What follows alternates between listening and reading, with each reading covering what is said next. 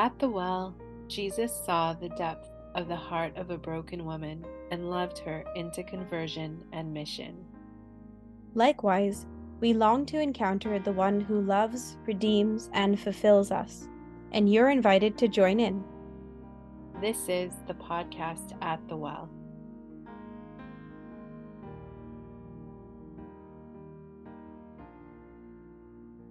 Welcome back, everyone, to At the Well Season 4, Episode 2. We are delighted to be with you here as we continue our walk through the joyful mysteries of the Rosary, which are so packed full of virtue and grace that we can take away. I will lead us into the second joyful mystery, which is the visitation of the Blessed Virgin Mary. So I just thought what would be a fitting prayer for us would be to reflect on the words of Elizabeth after Mary visits her. So this is from the Gospel of Luke. In the name of the Father, and of the Son, and of the Holy Spirit. Amen. Blessed are you among women, and blessed is the fruit of your womb. And why has this happened to me, that the mother of my Lord should come to me?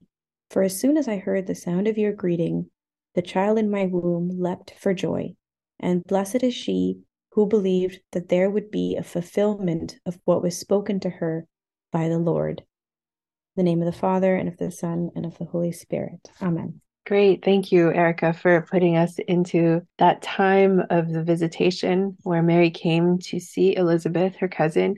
There is just so much in this particular mystery. I don't even know how we're going to try to unpack all of it in one episode, but you know, we're just going to try to give a few pieces of some of the reflections we've had for all of you and uh, hopefully something that struck you is within what we talk about today. However, if it isn't, by all means, we love hearing from our listeners. You can make notes about it, send it to us, email it to us, podcast podcast.atthewell at gmail.com and we would love to hear what you have to say. But for now, um, I'd like to ask Erica, what did you think about this particular mystery during this particular season of your life? Because, you know, sometimes we pick up different points of the mystery as we reflect on it and pray the rosary. Yeah, I, I completely agree with the idea that one can be praying this prayer, the mysteries of the rosary, their whole life, and and different things resonate with you, right, at different moments in your life. So for me, actually, I think one of the reflections that really struck me as I began to read this mystery after marriage was this difference between what is happening in the fertility stories of Mary and Elizabeth. And maybe this came from, you know, getting married, having a lot of friends and family who got married, and then hearing how people grow their families in the wonderful case of welcoming a child, or sometimes even struggle with infertility when that child does not come as fast as initially expected. So I look at the story and I actually see what seems like a paradox at first because there's Mary who has just recently at the Annunciation been called to accept a pregnancy that she did not expect. Uh, especially since she's virginal, right? And, and really, this is a biological miracle that's happened. Um, and there is a struggle because she now knows that her life is in danger in order to carry out this pregnancy and have Joseph's support. There will be forces against them from the beginning. And yet, what I find moving is that her very first mission, her very first sense of journey after that news is to go and visit her cousin Elizabeth, who is in seemingly a completely different fertility situation. She has been married a very long time to Zechariah, and they have been waiting for their whole marriage for a child uh, who has not come yet this this child of the promise john the baptist right? And obviously we, we do know from the narrative that prior to this event zechariah like mary was visited by an angel and told that they would conceive um, and he was he was struck down and made mute because of his disbelief. I find it really moving as i read through this that they seem like very different pregnancy situations unexpected pregnancy finding hope and promise and faith in the middle of infertility. But I actually see how both stories call for a phenomenal amount of trust. Uh, both women have to ultimately surrender their lives and their fertility stories to God and trust that He is working through these moments of their life, even the moments of suffering, the moments of joy. And I really just love how throughout this mystery, I become more and more aware of how God is present to the whole phase of human formation from birth to death to all of the fertility things that married couples encounter along the way. So I'm moved by the humility that both women have because even Elizabeth's reaction now she could say, you know, oh, I've I've conceived after such a long time and there may be this temptation almost to feel really good and not need God. But it's interesting how it's it's as if the whole of her infertility journey was moving her to a greater amount of trust and humility such that when this prayer is answered she grows more and more in dependence of God and she actually focuses less on herself and uses the whole of her speech to praise Mary and what God has been doing in Mary, her cousin. So I just see so much humility. And obviously, Mary in turn doesn't say, Thank you, I'm wonderful. But she actually says, My soul magnifies the Lord. So she turns it back to God. So they are very different stories um, and also very similar. And both women use this opportunity to glorify God and show how He has been working in this. So that's a little snippet of what comes to mind, and there's there's a lot for sure. But what about you, Rach? What strikes you? Oh my gosh, before I even get into it, I just wanted to respond to to your thoughts and your reflection. There's so much in there and we talk about this particular mystery and the virtues that accompany mysteries. And one of the virtues that are generally associated with this mystery is charity and love for thy neighbor. And just the mere fact that you mentioned this reception of God's love and a fulfillment of a promise and to to the fact that they take that they receive it and then they then outwardly show it to the rest of the world, whoever that may be, in this case, each other. And there's so much love that goes into Mary traveling all of this way to share this joy, to share this gift, this blessing from God with her cousin Elizabeth. This journey that she makes is actually one that's very potentially dangerous for someone who is pregnant. Um, it's not an easy travel, and she has to do this twice, there and back, right? Um, and she gives of herself and gives of her time to her cousin for three months as she helps her prepare for the coming of St. John the Baptist. And she does this instantly. We hear in the gospel reading, Mary sets out and went with haste. Like she didn't just take her time to get there, she went quickly um, after receiving the Lord inside of her womb. And with him, it's almost like this courage comes to love somebody like you've never loved them before. And Elizabeth receiving a gift as well is just like full of God's love, also. And in awe of God's wonder and his works in her, that she also is just so amazed by what has happened that she's so excited that she lets out this loud cry and, and says blessed are you amongst women and blessed is the fruit of your womb. Like there's just this joy and love and that's where the charity like if we all greeted each other with that same excitement that they greeted each other with you know we always see this in the icon of the visitation when you when you see the look in each other's eyes and the love in each other's eyes to just be so happy and excited and joyful to see one another and be able to serve one another and share that joy with one another. It's such a beautiful experience of God's love in them being reflected towards each other and towards God, as you mentioned in the Magnificat, right? So there's just so much love going on. It's all good. but so I just wanted to say thank you for sharing all of that because it's it's a beautiful thing to be able to see the the wonderful good that can come from following God's will. And it, it made me think about the disposition that both of these women had to be in in order to receive these gifts. And so my reflection on this actually started from another reading in the Gospel of Luke because when I first opened um, the Bible to kind of look for this particular passage, it actually landed on um, providentially, I think, on Luke 11 27 to 28, where Jesus is talking and this woman yells out to him something similar and says, Blessed is the womb that bore you and the breast that nursed you. And his reply similar to Elizabeth and almost sounding like you know, did he diss Mother Mary in this? But you know, it is he's like, no, blessed rather. Well, he didn't say no, but he just said, blessed rather are those who hear the word of God and obey it.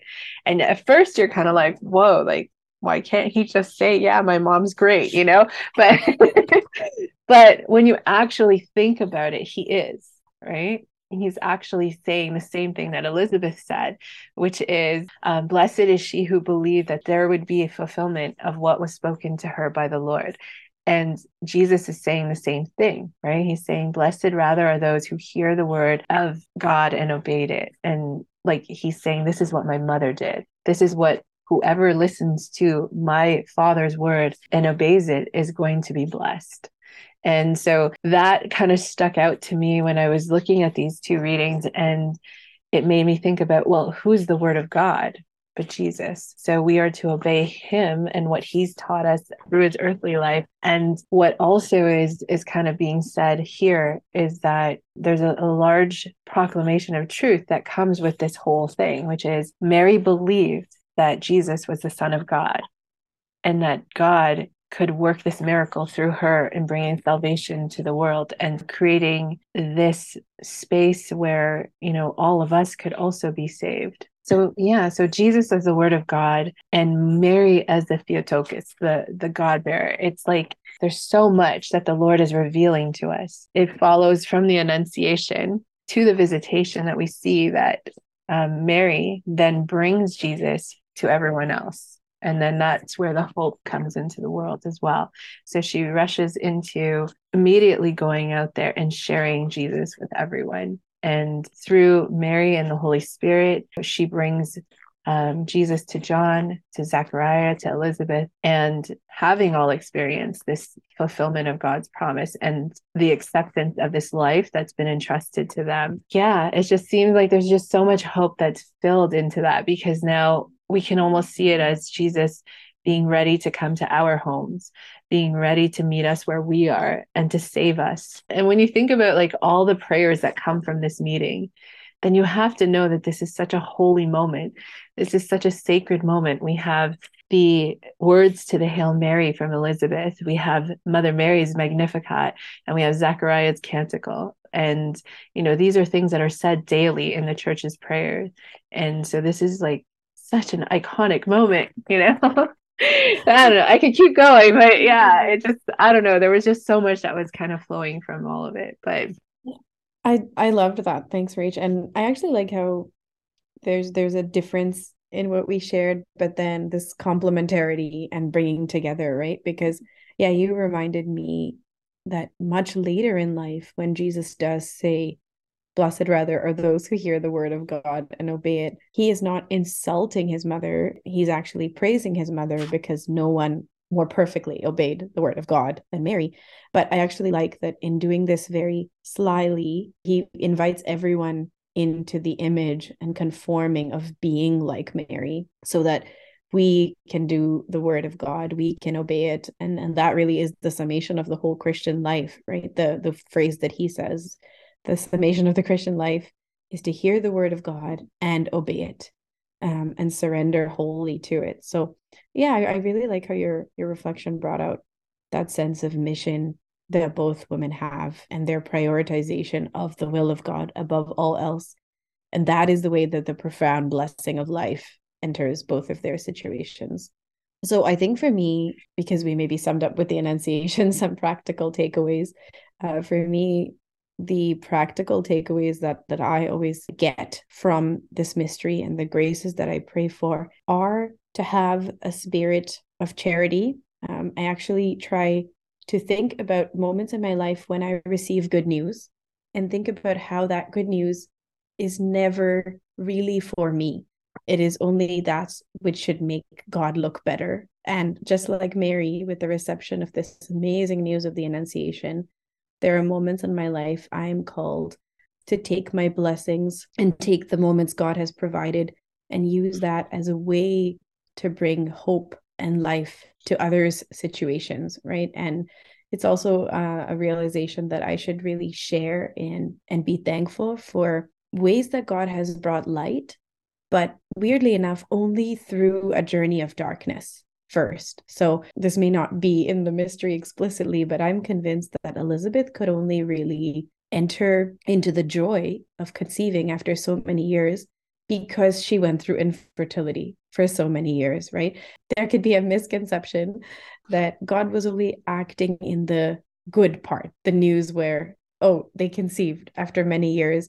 But it's actually beautiful to think about how God must have been strengthening them as a couple and teaching them a greater surrender for all the years that Elizabeth and Zechariah could not have a child. And, and there was that buildup of waiting and trusting, and then the ability to receive the news of the gift. What just flows very naturally from that for me is that even upon reception of the gift, the gift always has to be given back to God, right? All the goodness of our life has to be given back. And if I were Elizabeth, the selfish part of me would think, okay, I get this child and it's mine now. You know, I waited so long.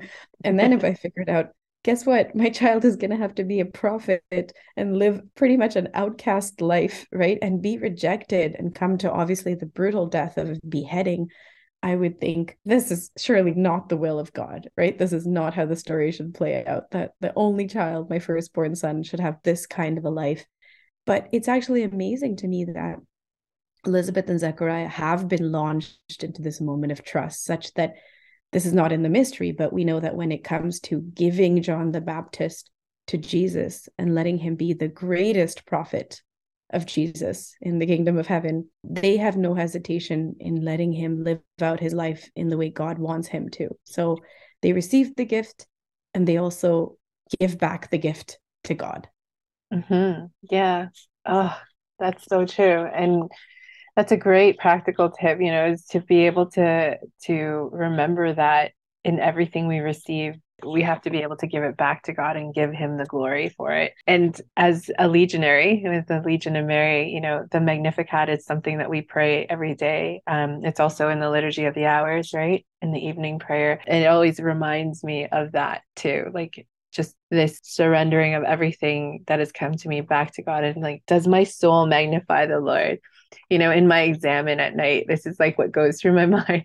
Like, did my soul magnify the Lord today? Did I look at my day and see the favors that he has showered upon me. And what have i done with those things? If i receive them what did i do to give them back? And and how else did i show charity to others? And if i didn't how do i correct that the next day? And so that whole idea of being given something and bringing glory to God and not yourself is something that we forget often. We're very forgetful as human beings, and we forget so easily when we receive something good. We're like, Yay, for me. We forget to, to actually come back and say, Thanks, Lord. Thank you. And we also forget to now give it to someone else and pass that love on and that charity on to others um, because we might have received what we wanted and now we can go on with our day. And like every other human being will you know will say what else do i want? You know and we start thinking about the next thing that we're going to ask for.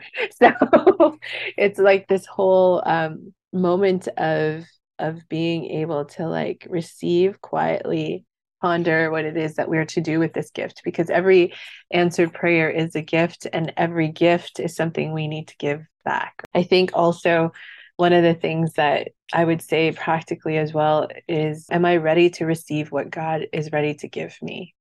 And how do I make myself disposed to receiving that gift from Him? And if we want to look at this story in this particular mystery, we hear Mary was filled with the Holy Spirit we hear Elizabeth was filled with the Holy Spirit. So, if we need to be filled with the Holy Spirit, then we need to make sure there's room for the Holy Spirit so that we can actually do what we are called to do with whatever it is that we receive once the Holy Spirit does come to us. Reminding ourselves, like, what did we do for our neighbor today? Just asking that question at the end of the day or before we start our day, like, what can I give to my neighbor today?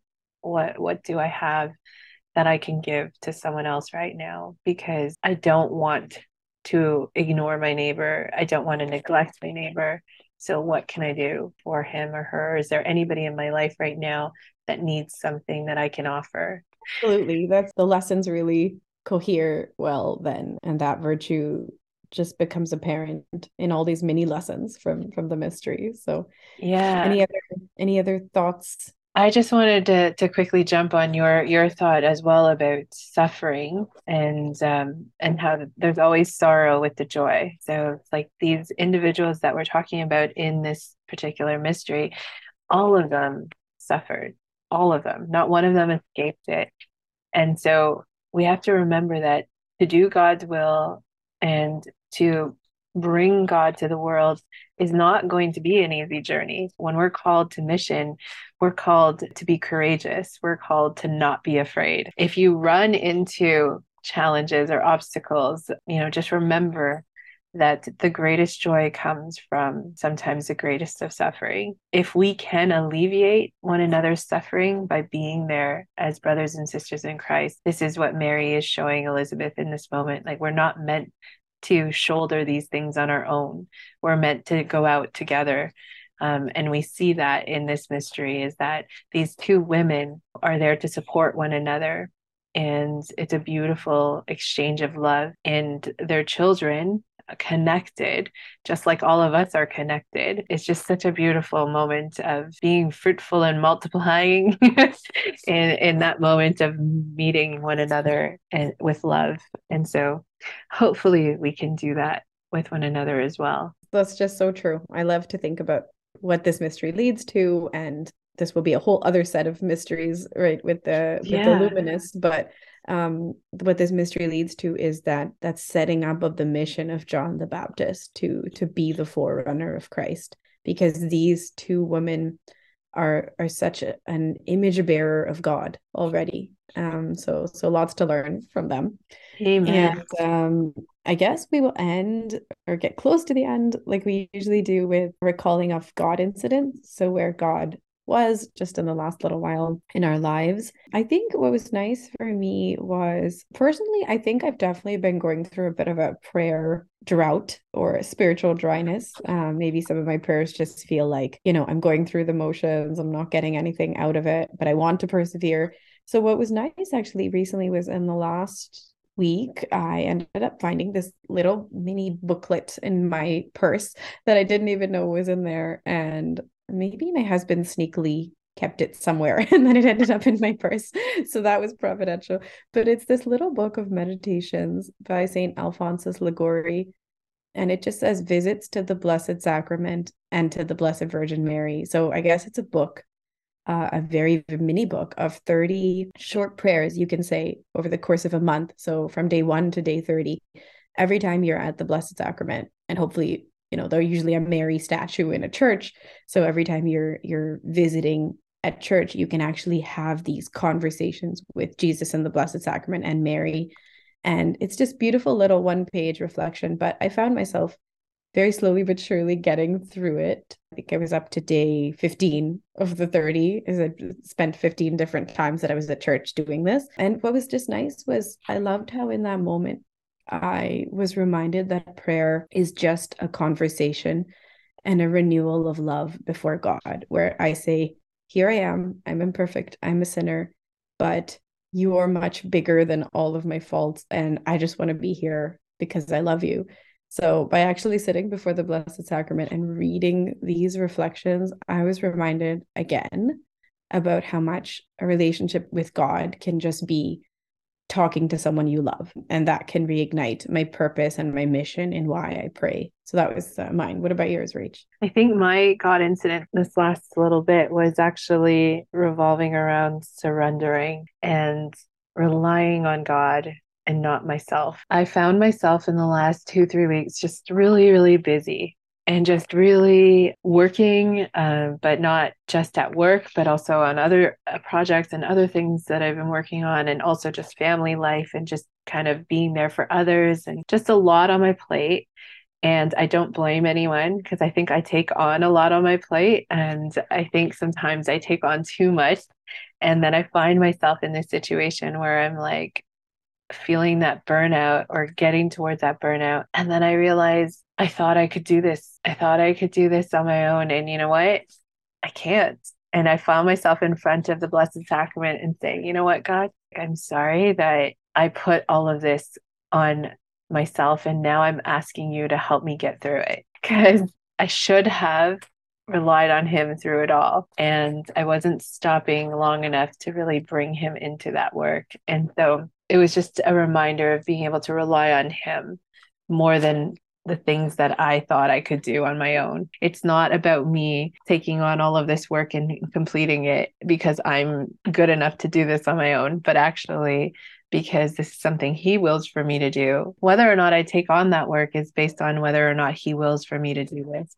And if he wills for me to do this, then I should remember that he will also give me what I need in terms of the grace to be able to complete this. And so when I find myself in this situation of being overwhelmed or overburdened, chances are I forgot to ask him what his his opinion was and whether or not he wanted me to do this particular work and whether or not this was something in his plan for me or whether I just took this on because I thought I was just able to take care of it and so yeah so it was just a nice reminder of being able to rely on him so clearly pulling back from some things and kind of readjusting the schedule and managing time a little bit better um, according to what he would like me to do um, has really helped kind of bring me back to a normal state of work and balance. So that was my God incident in the last few weeks. Oh, yeah, it's, it's beautiful. It's like a beautiful mess uh, where you I, I feel like as I heard you say that it was I was thinking about how you're sometimes meant to go through those moments of burnout and frustration and failure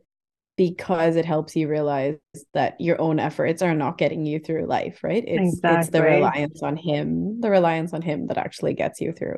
So, yeah, I think actually, you know, that actually makes sense as to why from time to time even people who feel that they're prayer masters can experience spiritual dryness because God is working through the prayer. Prayer is not this effort that I conjure up within myself, just like work or important tasks at work are not the self effort exactly. how much I want it to succeed. So yeah, exactly. it's, it's actually a nice, nice parallel reminder.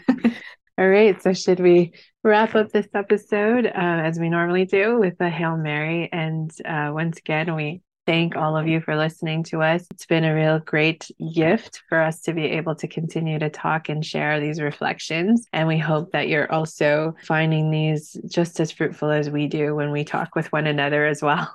So, okay. Um, name of the Father and of the Son and of the Holy Spirit. Amen. Hail Mary, full of grace, the Lord is with thee. Blessed art thou amongst women, and blessed is the fruit of thy womb, Jesus. Holy Mary, Mother of God, pray for us sinners, now and at the hour of our death. Amen. In the name of the Father, and of the Son, and of the Holy Spirit. Amen. Thank you all for listening. God bless. Bye until next time.